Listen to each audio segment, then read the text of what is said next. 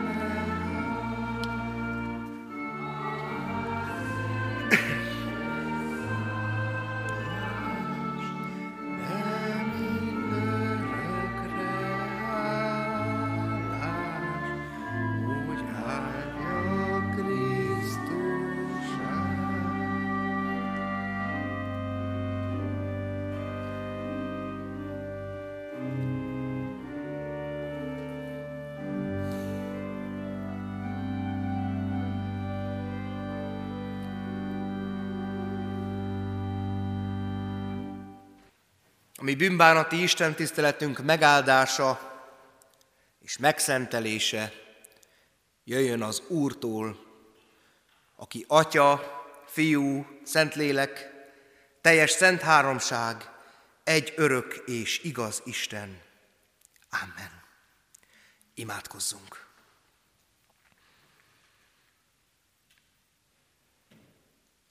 Urunk, mi annyira szeretnénk belét kapaszkodni.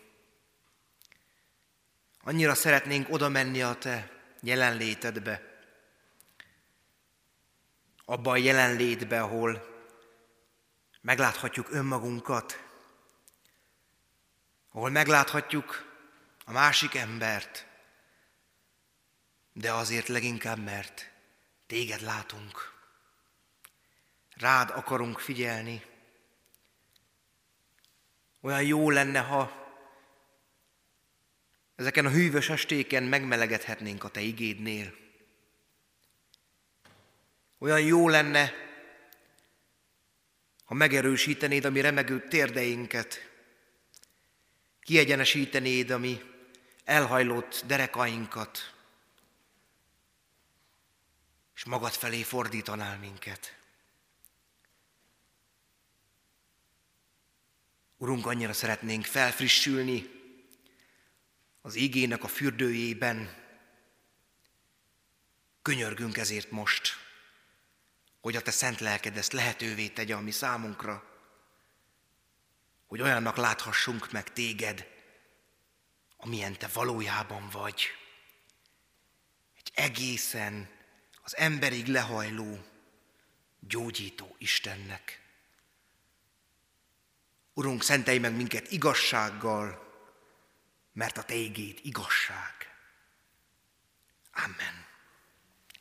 Kedves testvéreim, Istenünknek az a szent igéje, amelynek alapján az ő szent lelkét segítségül kérve és várva hirdetni kívánom közöttetek ma az üzenetét. Írva található Lukács evangéliumában, Lukács evangéliumának az ötödik részében, az elsőtől a tizenkettedik versig terjedő ige szakaszban. Amikor egyszer a sokaság hozzátódult, és hallgatta az Isten igéjét, ő a Genezáret tó állt. Meglátott két hajót, amely a part mentén vesztegelt, a halászok éppen kiszálltak belőlük, és hálóikat mosták. Ekkor beszállt az egyik hajóba, amelyik Simoné volt, és megkérte, hogy vigye őt egy kisé bejebb a parttól. Azután leült, és a hajóból tanította a sokaságot. Miután abba hagyta a beszédet, ezt mondta Simonnak, evezz a mélyre, és vessétek ki hálóitokat fogásra. Simon így felelt, Mester, egész éjszaka fáradtunk, ugyanis semmit sem fogtunk, de a te szavadra mégis kivetem a hálókat. És amikor ezt megtették, olyan nagy tömeg halat kerítettek be, hogy szakadoztak a hálóik. Ezért intettek társaiknak, akik a másik hajóban voltak, hogy jöjjenek és segítsenek nekik. Azok pedig oda mentek, és annyira megtöltötték mind a két hajót, hogy majdnem elsüllyedtek. Simon Péter ezt látva leborult Jézus lába elé, és így szólt, menj el tőlem, mert bűnös ember vagyok, Uram. A halfogás miatt ugyanis nagy félelem fogta el őt, és azokat, akik vele voltak és segítettek, de ugyanígy Jakabot és Jánost, az Ebedeus fiait is, akik társai voltak Simonnak. Jézus akkor így szólt Simonhoz, ne félj, ezentúl emberhalász leszel. Erre kivonták a hajókat a partra, és mindent otthagyva követték őt. Foglaljunk helyet. Kedves testvéreim, a csodálatos plakát alapján, amit én is megkaptam, és nagyon örültem neki, mert valóban egy igényes munka, az alapján látható, hogy a három este témája, ami körül együtt leszünk Isten igéje által, az a gyógyítás, a gyógyító Jézusnak a, a hatalma és a története, és hát teljesen nyilvánvaló, hogy az a történet, amit most felolvastam, ma esti bibliai szakaszunk, az nem egy klasszikus gyógyítás történet. Azt a kérdést kell feltennünk, hogy gyógyíthat-e Jézus egy olyan történet által, ami nem is gyógyítás történet. Gyógyíthat-e Jézus egy olyan történet által, amiben egy darab gyógyítás szó sem szerepel? Mert mi emberek a, az azonnali megoldásokat szeretjük a legjobban, a tüneti kezeléseket szeretjük, ezért is olyan népszerűek a fiatalabbak körében a gyakori kérdések.hu, vagy a hogyan tanuljunk meg angolul három hónap alatt, úgy, hogy abban a lehető legkevesebb energiát kell fektetni. És persze azt is gondolhatjuk, ha ránézünk ennek a három estének a, a plakátjára, hogy ismét itt van egy hatásvadász plakát, ami hatalmas nagy dolgokat ígér, amit aztán nem tartunk be. És talán egy kicsit úgy gondolkodunk, vagy talán nem is kicsit, magáról az Úr Jézus Krisztusról is, mint erről a plakátról, hogy hatalmas nagy dolgokat ígér, amit aztán nem tart be. Talán úgy gondolkodunk az Istenről is, és az ő egyházáról is, hogy nagy dolgok vannak a plakáton, és kevesebb mögötte a tartalom. Pláne akkor, amikor az ember megtapasztalja az életnek a negatív oldalait. Azokat a negatív dolgokat nevezzük azt, vagy azokat sebeknek, fájdalmaknak, szenvedésnek, amiről nem szívesen szoktunk beszélni.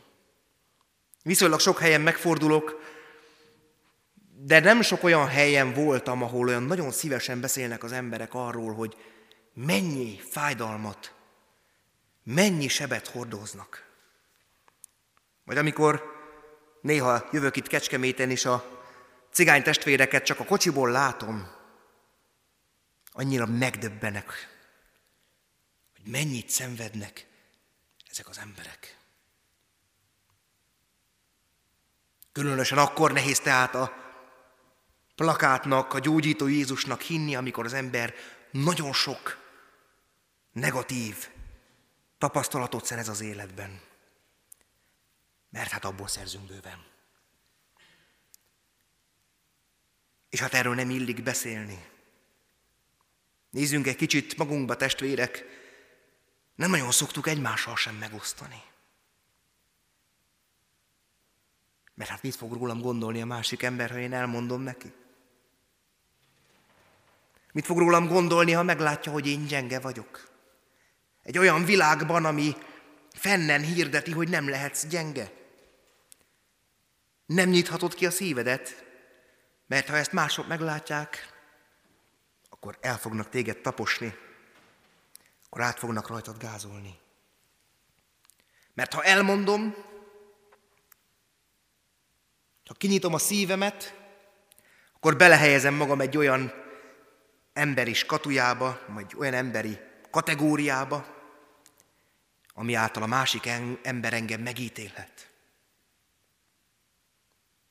Sőt, egy gyógyító jelenlét konferenciára jövök, ennek az első alkalma volt, amit Magyarországon tartottunk Debrecenben. És ott azt láttam, kedves testvérek, hogy még az Istennel szemben is így vagyunk. Mert hogy emberek előtt nem merjük kinyitni a szívünket, azt még úgy nagyjából, nagyjából, nagyon nagyjából meg is értem. De ugyanezen elvek miatt az Isten előtt sem szoktuk ezt megtenni. Mert azt gondoljuk, hogy ha én elmondom az Istennek, hogy ki vagyok én valójában, akkor ő az alapján engem megítélhet. Nem, hogy embereknek nem fogok tetszeni, nem, hogy az embereknek nem fogok kelleni, de még magának az Istennek sem. Mert egy dolog a plakát, és egy másik dolog a valóság. Kedves testvéreim, az együtt töltött három este alatt erről a gyógyító Jézusról fogunk beszélni, és a mai első alkalommal pedig arról szeretném, ha egy kicsit közösen gondolkodnánk Isten jelenlétében, hogy hogyan gyógyítja meg az Úr Jézus Krisztus a személyiségünket, a személyünket, a lényünket. És erre itt van nekünk Péter elhívásának a története, amit már nagyon-nagyon sokszor hallottunk, én ebben biztos vagyok, És mégis mindig valami újra hívja föl Isten a figyelmünket. Én, amikor olvasom a, a Szentírást, akkor mindig Isten valami újat mutat meg benne. És hogy mekkora áldása is tud lenni a modern technikának, mostanában okos telefonos alkalmazásban szoktam olvasni a, a Bibliát, amiben nincsenek betördelve alcímekre a történetek, és olyan jó egybeolvasni egy fejezetet. Különösen ezt, a Lukács evangéliumának az ötödik fejezetét. Mert az ember egybeolvassa, akkor azt látja benne, hogy Jézus egyetlen egyszer áll meg, akkor félrevonul imádkozni, feltöltődni, Istennel lenni, egyébként pedig folyamatosan mozgásban van. És olyan jó volt, amikor Isten rádöbbentett engem ezáltal a történet által, kedves testvéreim, hogy kereszténynek lenni az nem egy statikus dolog. Hogy az Úr Jézus követése az, az nem egy statikus dolog. Ha az Úr Jézus folyamatosan mozgásban van, akkor valahogy minket is arra hív. Leginkább lelki értelemben. Nézzük meg, majd otthon olvassuk el egybe ezt a fejezetet a Lukács evangéliumában, és meg fogjuk látni. Meg azt is, hogy Jézus általában olyan emberekkel találkozik, és olyan falakon jut át, olyan falakat szeretne ledönteni, amit mi emberileg lehetetlennek tartunk. És a gyógyító Jézus elénk hozza ezt a történetet. Az a Jézus, aki az Isten országának a hirdetésében nem restül meg, az a Jézus, aki az Isten országának a hirdetésében folyamatosan mozgásban van, most találkozik néhány halász emberrel. A halász emberek soha nem tartoztak a társadalom elitjéhez. Halász embernek nem könnyű lenni. Az kőkemény fizikai munka, az kőkemény fizikai igénybevétel, pláne egy olyan területen, mint Palesztína, ahol nagyon-nagyon meleg van. Ahol a nyári hőségben napközben akár 50, 52 Celsius fok is lehet a hőmérséklet. És ezek az emberek abból élnek, amit sikerül kifogniuk. Ha fognak valami kis halacskát, aztán azt napközben elviszik a piacra, eladják, és abból tudnak élelmet vásárolni a családjuknak, a családjaiknak, vagy éppen azt a halat fogyasztja el a család. Nem sporthorgászatról van tehát szó Péter és a társainak az esetében. Én nagyon szeretek egyébként pecázni, mostában nem sok időm van rá, de nagyon szeretek kinülni a vízparton, mert olyan, olyan megnyugtató, meg hát tiszai gyerek vagyok ebben, ebben nőttem föl, de Péterék számára valami egészen más jelent. A halászat. Számukra a létfenntartást jelenti. És hát ilyen tájakon, ahogy mondtam, ahol ennyire meleg van napközben, aki horgászott már valaha, az nagyon jól tudja, hogy napközben szinte lehetetlen halat fogni, ezért az emberek éjszaka jártak halászni, éjszaka jártak horgászni, mert akkor hűlt le annyira a víznek a hőmérséklet, hogy volt rá esélyük.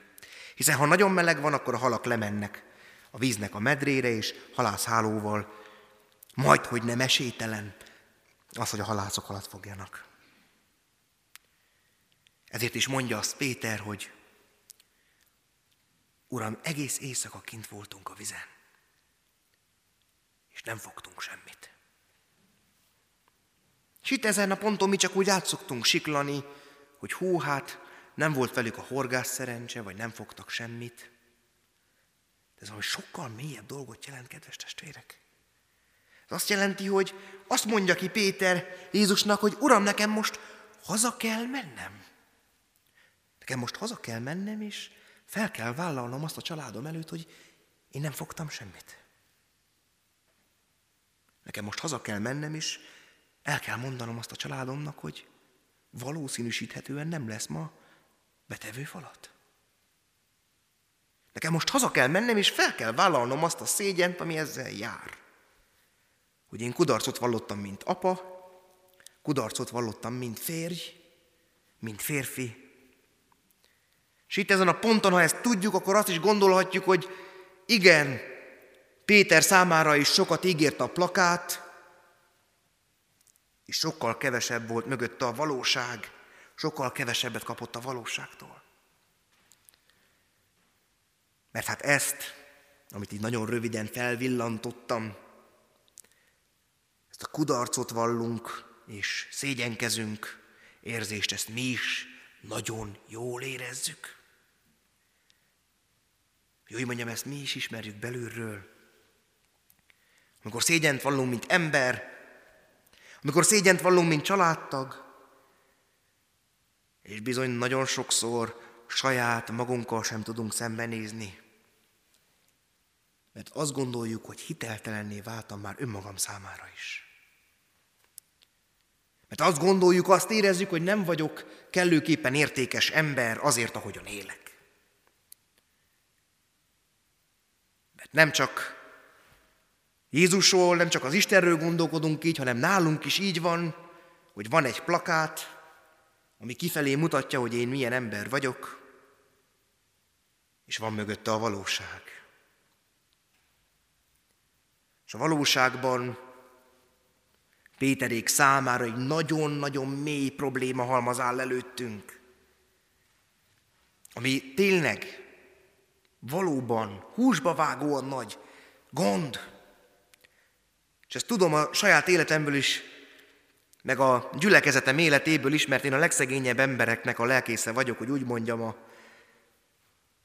nagyon-nagyon szegényeknek a lelkésze abból áll a gyülekezet, és tudom a saját életemből is, látom az övékéből is, hogy mennyire meg tudja az embert az nyomorítani, amikor nem tudja saját maga vagy a családja számára biztosítani az anyagi biztonságot. Persze mondhatjuk, hogy igen, de nem mindannyian küzdünk anyagi problémákkal. És olyan felemelő, olyan felszabadító, olyan gyógyító, hogy úgy mondjam, hogy ez a történet nem csak arról szól. Látszólag csak erre hívja fel a figyelmet, de nem csak erről szól. Ebben az igében az is benne van, hogy Péter nem csak emiatt tartja magát értéktelennek. Nem csak amiatt, mert nem tud betevő falatot adni a családjának, hanem leginkább azért véleményem szerint, mert attól tart, hogy az a plakát, amit ő magán hord, az le fog majd hullani az Isten előtt. És hadd kérdezzem meg, kedves testvérek, hogy van-e közöttünk olyan, van-e ma este közöttünk olyan ember, aki nem tart ettől, hogy mi van abban az esetben, ha mások ne talántán a mi plakátunk mögé látnak, és akkor kiderül a mi valódi személyiségünk. Ha kiderül, hogy kik is vagyunk mi valójában. Mert az teljesen nyilvánvaló, és még egyszer szeretném hangsúlyozni, és hála Istennek, hogy ez így van, hogy nem mindannyian küzdünk anyagi problémákkal, vagy nehézségekkel, sok egyéb mással viszont igen. Olyan megszomorító, annyira megszomorítja a szívemet, amikor egy-egy ifi órán látom azoknak a fiataloknak a szemében azt a mérhetetlen szomorúságot, akiknek a családja, a szülei elváltak. És hol itt van, hol ott van. És már 13, 14, 15, 16 évesen egy lelkileg megnyomorodott ember.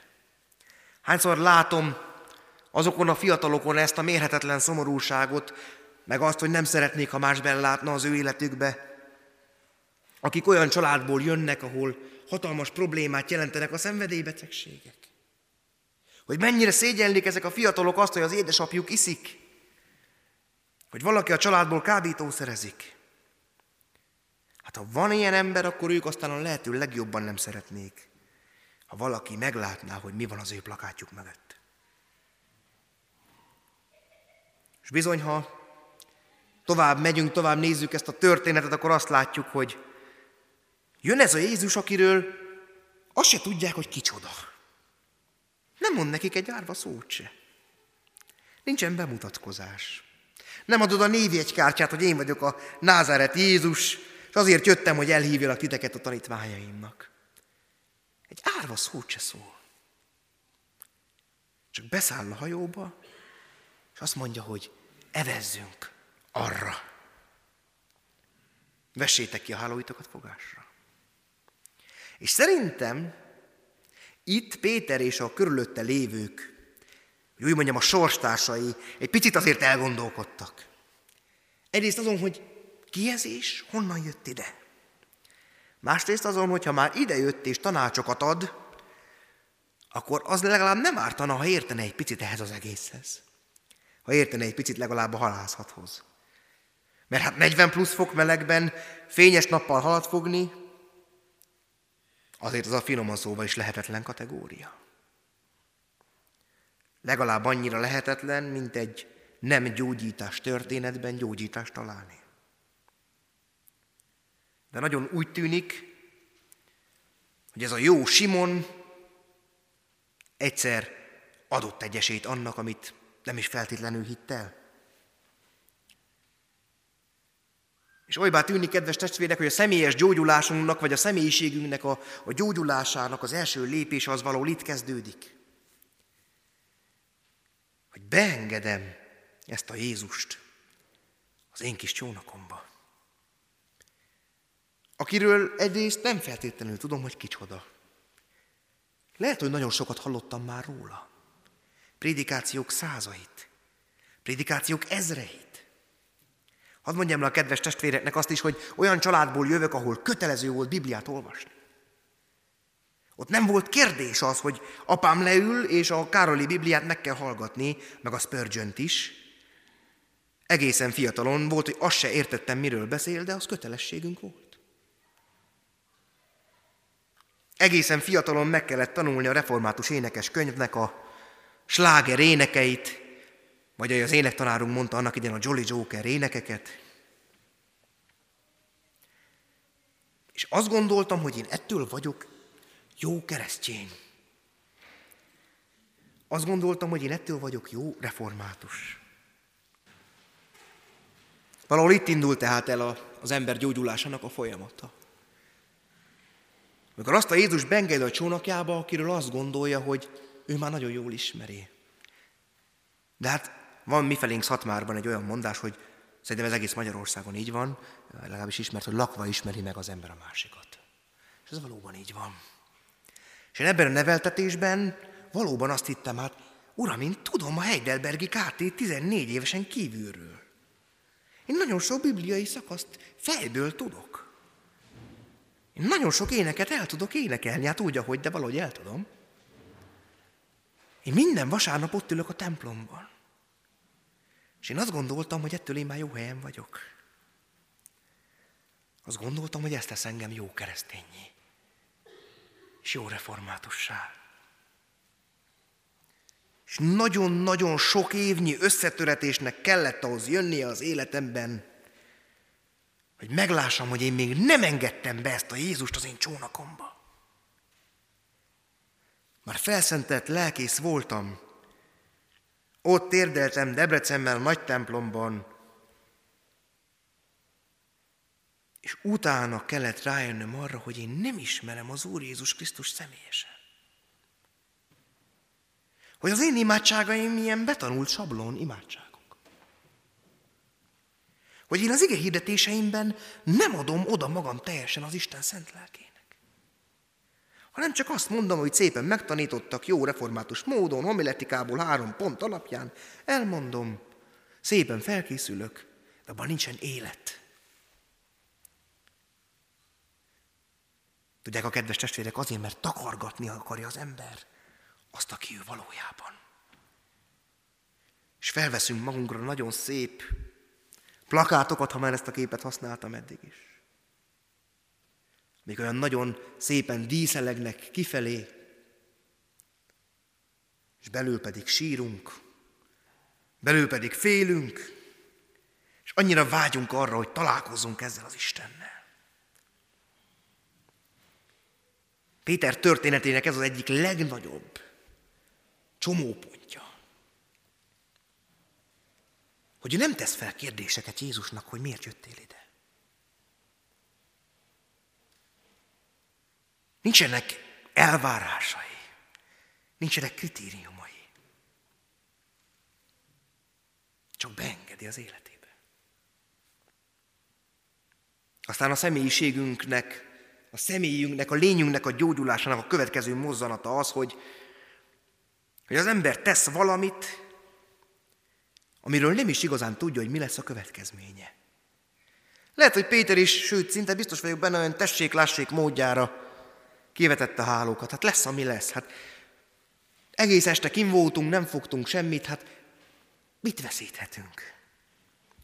Sőt, a szakmai érzéke, mint egy jó halász ember volt, az értelme, az emberi tapasztalatai alapján azt gondolja, hogy teljesen az ellenkezőjének kéne bekövetkezni, mint ami történik. Ahogyan Péter mondta, egész éjszaka kint voltunk, és nem fogtunk semmit.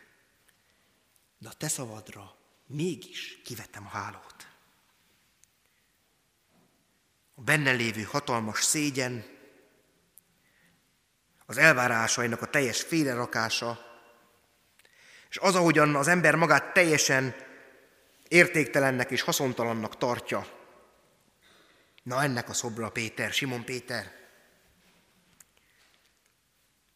És mit látunk? Teljesen meglepő módon.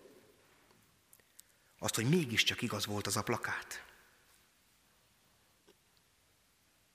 Mert az, ami emberileg lehetetlen volt tudni illik, hogy valaki fényes nappal a Genezáreti tavon halat fogjon, az mégis megtörténik. És itt érkezik el a személyes gyógyulásunknak, a személyiségünknek a gyógyulása ahhoz a ponthoz, ahol elválik az ocsó a búzától. Mert ez a szegény Péter nem volt éppen a legmagasabban képzett ember, ezt nagyon jól tudjuk a Bibliából. Nem volt éppen a legjobban szavahihető ember, ő az, aki mindig elől megy. Ő az, aki kardot ránt, amikor veszélyben érzi Jézus és a saját maga életét. Ő az, aki ruhában beugdik a vízbe, ugye ezt is tudjuk, hogy odaúszson az Úr Jézushoz. Nem volt tehát a legmagasabban képzett ember, nem volt ő az értelmiségi elit, az majd Pálapostól lesz. A gyógyulásnak a középpontja, az, ahogyan Péter meggyógyulhatott, és ahogyan mi is meggyógyulhatunk, az ott van, kedves testvérek, amikor, testvérek, amikor az ember felismeri, hogy itt senki mással nem találkozhatott, csak az élő Istennel. Mert az Péter tudja, hogy itt ember nem okozhatta azt, hogy ők halat fogjanak. Tudja azt, hogy itt az élő Istennel áll szemben. És a személyiségünk gyógyulása elérkezik addig a pontig, ahol az ember már nem kételkedik abban, hogy ami a plakáton van, az igaz. És ezen a ponton azt mondja, hogy Uram, menj el tőlem, mert én bűnös ember vagyok. Mert azt gondolja, hogy nem kellhet egyszerűen az Istennek. Azt gondolja, hogy már annyi rosszat tett. Azt gondolja, hogy már annyi sok rossz dolog van az életében, ő olyan életet él, hogy ha ebben az életben ebben az életfelfogásban, ebben az életvitelben találkozik az élő Isten, akkor félnie kell. Kedves testvérek, hányszor szoktuk mi is ezt érezni? Hányszor szoktuk úgy érezni, hogy de jó lenne valaki, aki segít? Akkor, amikor teljesen magamba vagyok fordulva. Akkor, amikor nem akarok senki mással találkozni. Akkor, amikor félek hazamenni, mert nem tudom, hogy mi fog rám várni otthon. Akkor, amikor családi békességünk sincs. Akkor, amikor nem, hogy előre tervezni nem tudunk, de azt sem tudom, hogy mi lesz holnap.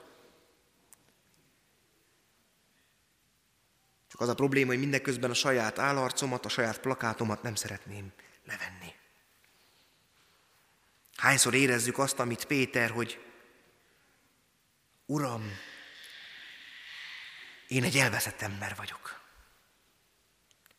Még azt a keveset se tudom megtenni, amit rám bíztak. Mert a teljesítményem alapján, az életben elért dolgaim és céljaim alapján tartom magamat értéktelennek. És itt fordult meg a, az én életem is. Amikor felismertem azt, hogy ez, amiket megtettem, amiket tudok itt az elmémben, a szívemben is, az még önmagában nem elég. Mert nem tudok egyszerűen annyit tenni az Istennek és az Istenért, hogy az elég legyen. Abból soha nem elég. És Isten elvitt addig a pontig, amikor azt mondtam, hogy teljesen feladom. Elvitt addig a pontig, amikor azt mondtam, hogy nem vagyok egyáltalán jó emberi, nem vagyok egyáltalán jó teológus, sem semmi. Elvitt addig a pontig, amikor már nem volt más választásom, csak az, hogy odaálljak el, és azt mondom, hogy Uram, menj el tőlem, mert én bűnös ember vagyok.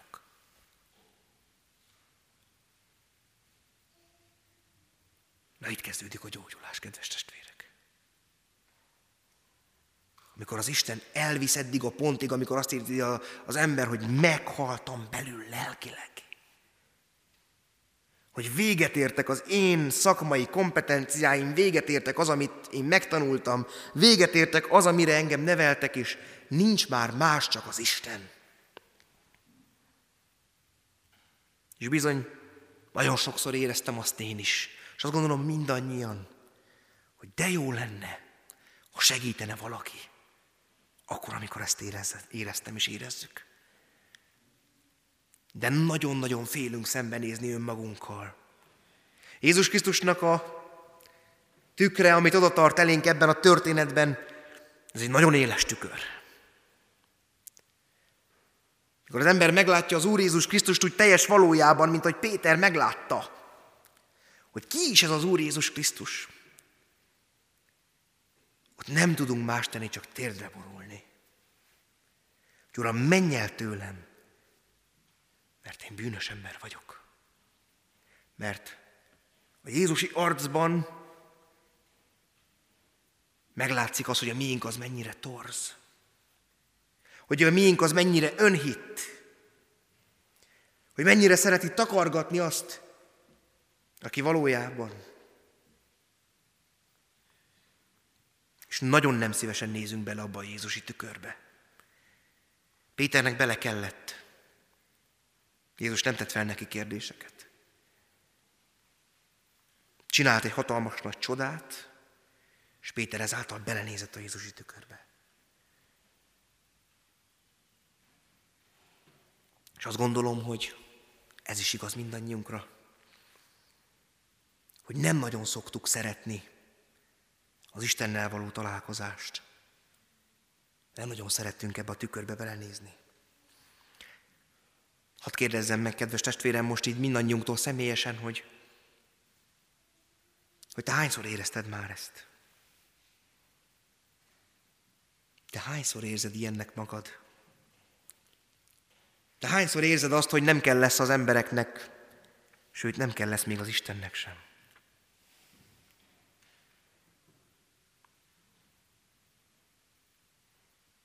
És éppen ezért gyógyítás történet ez. Kedves gyülekezet! Mert ha feltesszük azt a kérdést, hogy hogyan lehet gyógyítás történet egy olyan bibliai szakasz, amiben egy darab gyógyítás szó sincs, akkor itt a válasz, hogy így.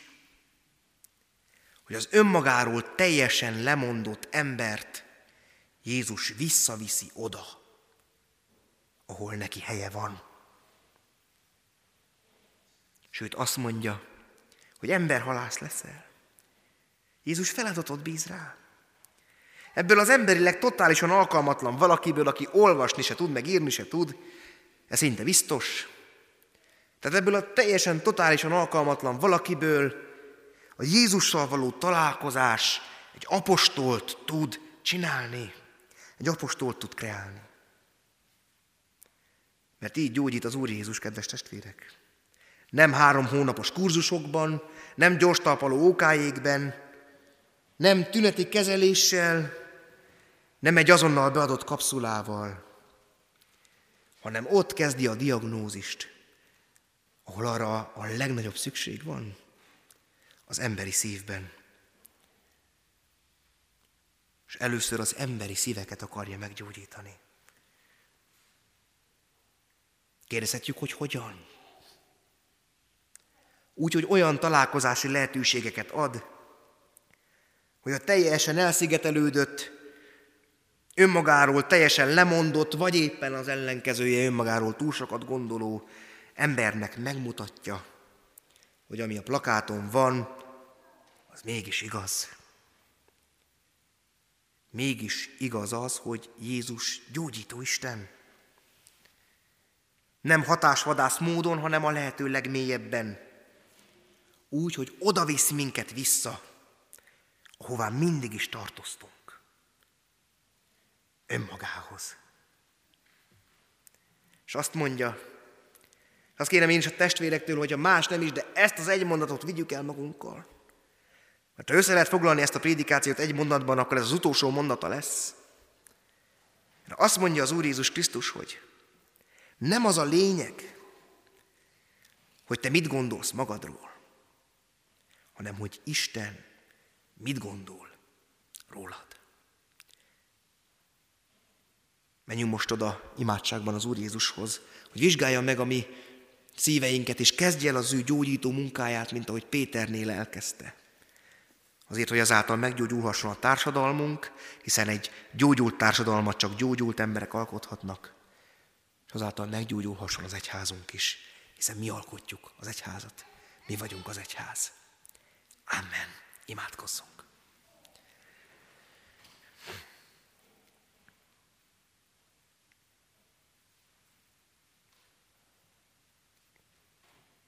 Urunk, mi annyira nem szeretjük a veled való találkozást, az előtted való lemesztelenedést, mert ott olyan sok minden derül ki, derül ki a mi életünkről, hogy, hogy úgy érezzük, hogy azt a szégyent mi nem tudjuk elviselni. Éppen ezért mi szeretünk téged távol tartani. Távol tartani mi a, a mi csónakunktól, mert az úgy sokkal könnyebb, ha távolról figyelsz minket, és mi is távolról nézünk téged. Hiszen ott nem derülnek ki az életünknek, a szívünknek a mélységei. Ha nem kell belenéznünk abba a tükörbe, amit te tartasz elénk. Hogy mi olyan keveset gondolunk rólad, mi azt gondoljuk, hogy neked nincsen hatalmad arra, hogy megtegyél dolgokat. Azt gondoljuk, hogy nincsen hatalmad arra, hogy a mi életünket megváltoztasd. De köszönjük, hogy, hogy te emlékeztetsz minket arra, hogy te nem ilyen Isten vagy. Te nem olyan Isten vagy, aki távolról szereted nézni az életünket, hanem te egészen közel akarsz jönni. Urunk, jöjj most közel hozzánk, mindannyiunkhoz. Hogy megérthessünk valamit a mélységes szeretetednek a titkaiból, abból a titokból, amiről ma is tanítást adtál nekünk. Hogy nem az a lényeg, hogy mi mit gondolunk önmagunkról, hanem hogy te mit gondolsz rólunk. Én hiszem azt, Uram, hogy mindannyiunkkal nagy terveid vannak. Hogy mindannyiunkat elhívtál valamire itt a kecskeméti gyülekezetben is. Hogy mindannyiunknak a szívét ébrezgetni akarod. Hogy gyógyult emberként egy szívvel és egy lélekkel állhassunk oda a kegyelemnek a királyi trónusa elé. A folyamatos isteni dicsőítésbe, ahol valóban testvérként, kéz a kézben tudjuk hirdetni azt, hogy te Úr vagy az Atya Istennek a dicsőségére, Úr Jézus Krisztus. Urunk, segíts nekünk abban, hogy ennek a hírnökei lehessünk, hogy mint gyógyult emberek vigyük a te jó illatodat mások számára, hogy ebben nagyon nehéz, nagyon hosszú folyamatban mi is részt akarjunk venni. Szent Lélek Isten, végezd el ezt a munkát a mi szíveinkben, a mi életünkben, hogy mi megújult, megszentelt életű emberek lehessünk a Te gyülekezetednek a tagjai. Amen. Mondjuk el együtt és fennállva az Úr Jézustól tanult imádságot, a mi atyánkot, Mi, atyánk, aki a mennyekben vagy, szenteltessék meg a te neved. Jöjjön el a te országod, legyen meg a te akaratod, amint a mennyben, úgy a földön is. Mindennapi kenyerünket add meg nékünk ma, és bocsáss meg védkeinket, miképpen mi is megbocsátunk az ellenünk védkezőknek. És ne vigy minket kísértésbe, de szabadíts meg a gonosztól, mert tiéd az ország, a hatalom és a dicsőség mindörökké. Amen. Az Úr Jézus Krisztusnak kegyelme, az Istennek szeretete és a Szentlélek közössége legyen és maradjon mindannyiunkkal. Amen. Foglaljunk helyet, kedves testvérek! Tiszteltes asszony megkért, hogy mutatkozzak be, nem tudom, hogy azt innen, vagy menjek le, vagy innen is jó. A hirdetések helyén, vagy helyett, mint az már elhangzott, Balog Robertnek hívnak, református lelkész vagyok, Tiszabecsen nőttem föl, Szatmárban, kelet-magyarországi származású vagyok. Tiszabecs az a falu, ahol a Tisza belép Magyarországra. A Tisza egyik oldala az Magyarország, a másik oldala az Kárpátalja, most Ukrajna.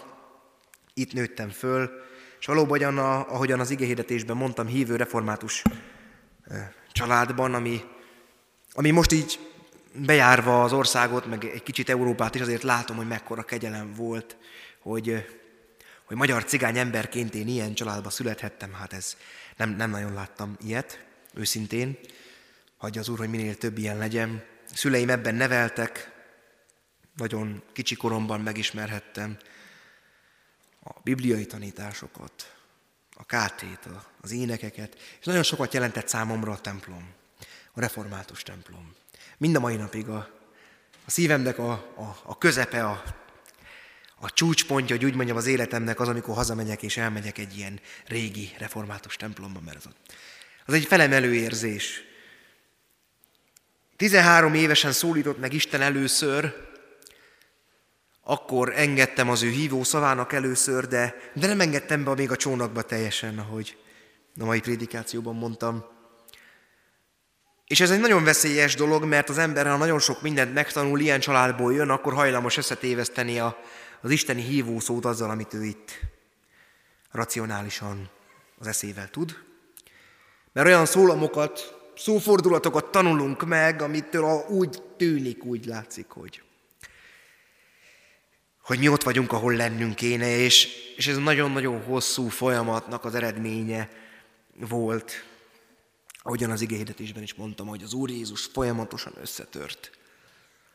De ekkor 13 évesen én eldöntöttem, hogy én lelkész szeretnék lenni, és igazából ki is tartottam mellette szinte mindvégig, akkor is, amikor a szüleim ellenezték ezt, mert hát apám presbiter volt, és látta azt az oldalát a lelkipásztori szolgálatnak, amit én nem.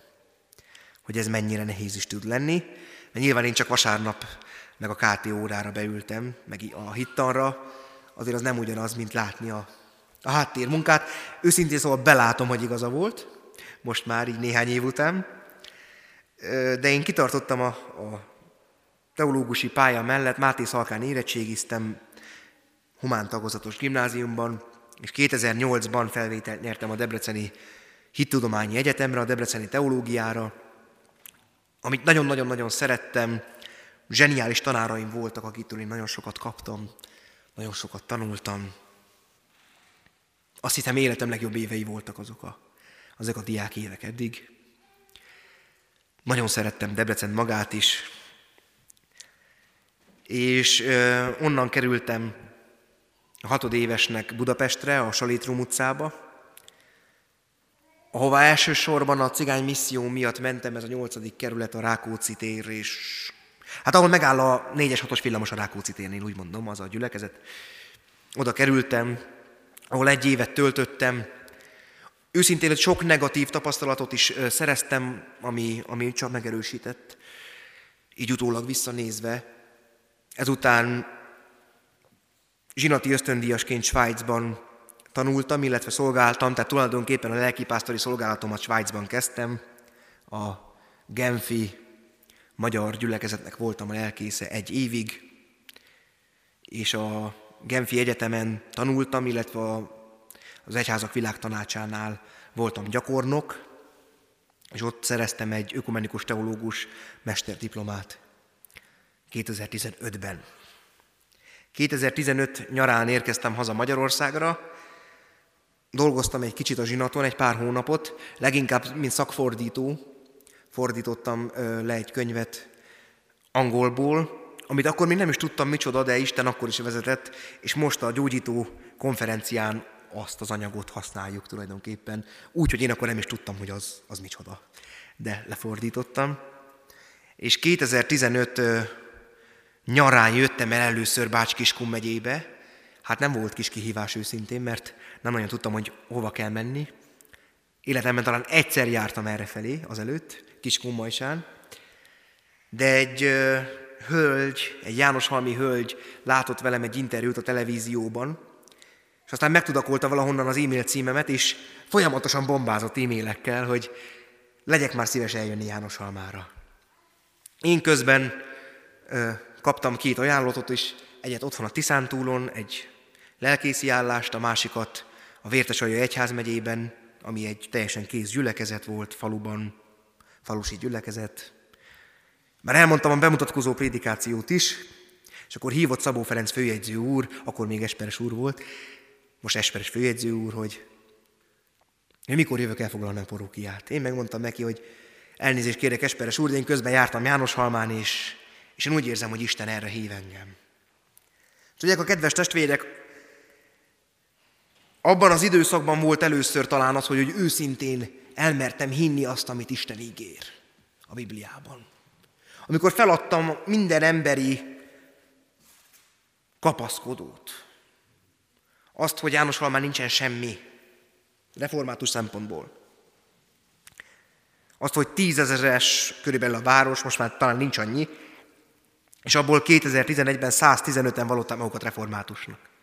El tudjuk képzelni, hogy akkor valójában mennyi van, mennyi volt. De Isten az igéjében beszélt hozzám, és azt mondta, hogy menj oda.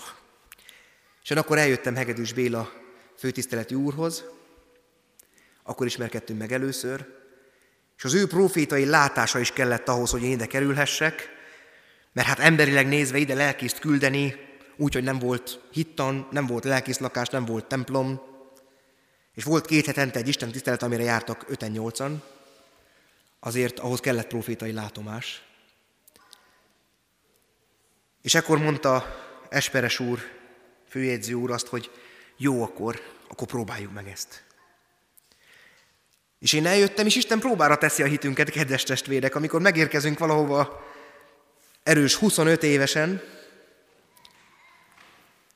egy gurulós bőröndel, ami az egész életünk körülbelül, és nem vár senki. Senki a világon. Volt egy romos albérletem, egy néni ideadta, ingyen, mondta, hogy legalább legyen lakva, és én ott laktam. Hónapokig nem volt semmi. Tehát az a döbbenet, amikor nincsen sem, semmilyen épület, és nincsen ember, nem tudsz programokat tartani, mert nincs ember. Az, amit megtanítottak a teológián, az egyáltalán nem működött. Mert hát én nagyon jól tudtam, hogy hogy kell bibliórát tartani, csak azt nem, hogy hogy lehet ahhoz embereket szerezni, ha nincs. Ugye pár. És ez egy nagyon mély imádságos időszak volt, több hónapon át, amikor, amikor én is odaborultam Jézusnak a lábai elé, mint Péter, hogy Uram, menj el tőlem, mert én bűnös ember vagyok. Aztán elkezdtem megismerkedni ott az emberekkel, folyamatos látogatások által, és 2015 késő őszétől most az Úr kegyelméből ott tartunk, hogy, hogy van 51 hittanosunk, és a vasárnapi Isten tiszteleten szoktunk lenni a 30-40-en. Van hexpályázatunk, épül a, a parókia, úgyhogy nagyon kegyelmes hozzánk az Úr, és hát az Egyházmegyei Közgyűlés megszavazta, hogy János Halma Misszió Egyházközség legyen január 1-től, most már az Egyházkerületi Közgyűlés vár a megerősítése ennek. Szóval az, az, amire Isten megtanított itt, az, hogy ezeket az igéket, ezeket a történeteket meg kell élni, és nem csak prédikálni róla. Időközben megházasodtam, a feleségem itt ül, ő is lelkipásztor, Kiskonhalason volt, segédlelkész. Egy gyermekünk van, a gyermek most nincs itt, mert ő a nagyszülőkkel van heti házán. Mondjuk, ha itt lett volna, akkor hallottuk volna hangját, mert az Azért nagyon hangos tud lenni. Egy gyermekünk van, egyelőre egyet kaptunk Istentől ajándékba, de remélem, hogy még többet fogunk. Illetve időközben elkezdtem a, a, a doktorátust is a budapesti teológián, már másodéves vagyok a, a PhD-n, a doktori iskolában, az Ószövetségi tanszéken, Héber nyelvvel foglalkozom alapvetően, illetve a doktori témám a missziói látása, az Ószövetségnek a, a missziói látása. Azt hiszem, hogy, hogy nagy vonalakban ennyi, ha valakinek van még kérdése, nyugodtan föl lehet tenni majd a templom ajtóban. Nagyon köszönöm a, a meghívást, nagyon megtisztelőnek érzem, hogy, hogy itt lehetek, és kívánom a, a gyülekezet minden tagjára Isten áldását, és azt, hogy, hogy valóban merjük beengedni az Úr Jézust abba a csónakba, ami, amit mi az életünknek nevezünk. Amen. Isten tiszteletünk végén a záró énekünket énekeljük el. A 274. dicséretet énekeljük el mind a négy versével. A 274. dicséret első verse így kezdődik, ki Istenének átad mindent, bizalmát csak beléveti.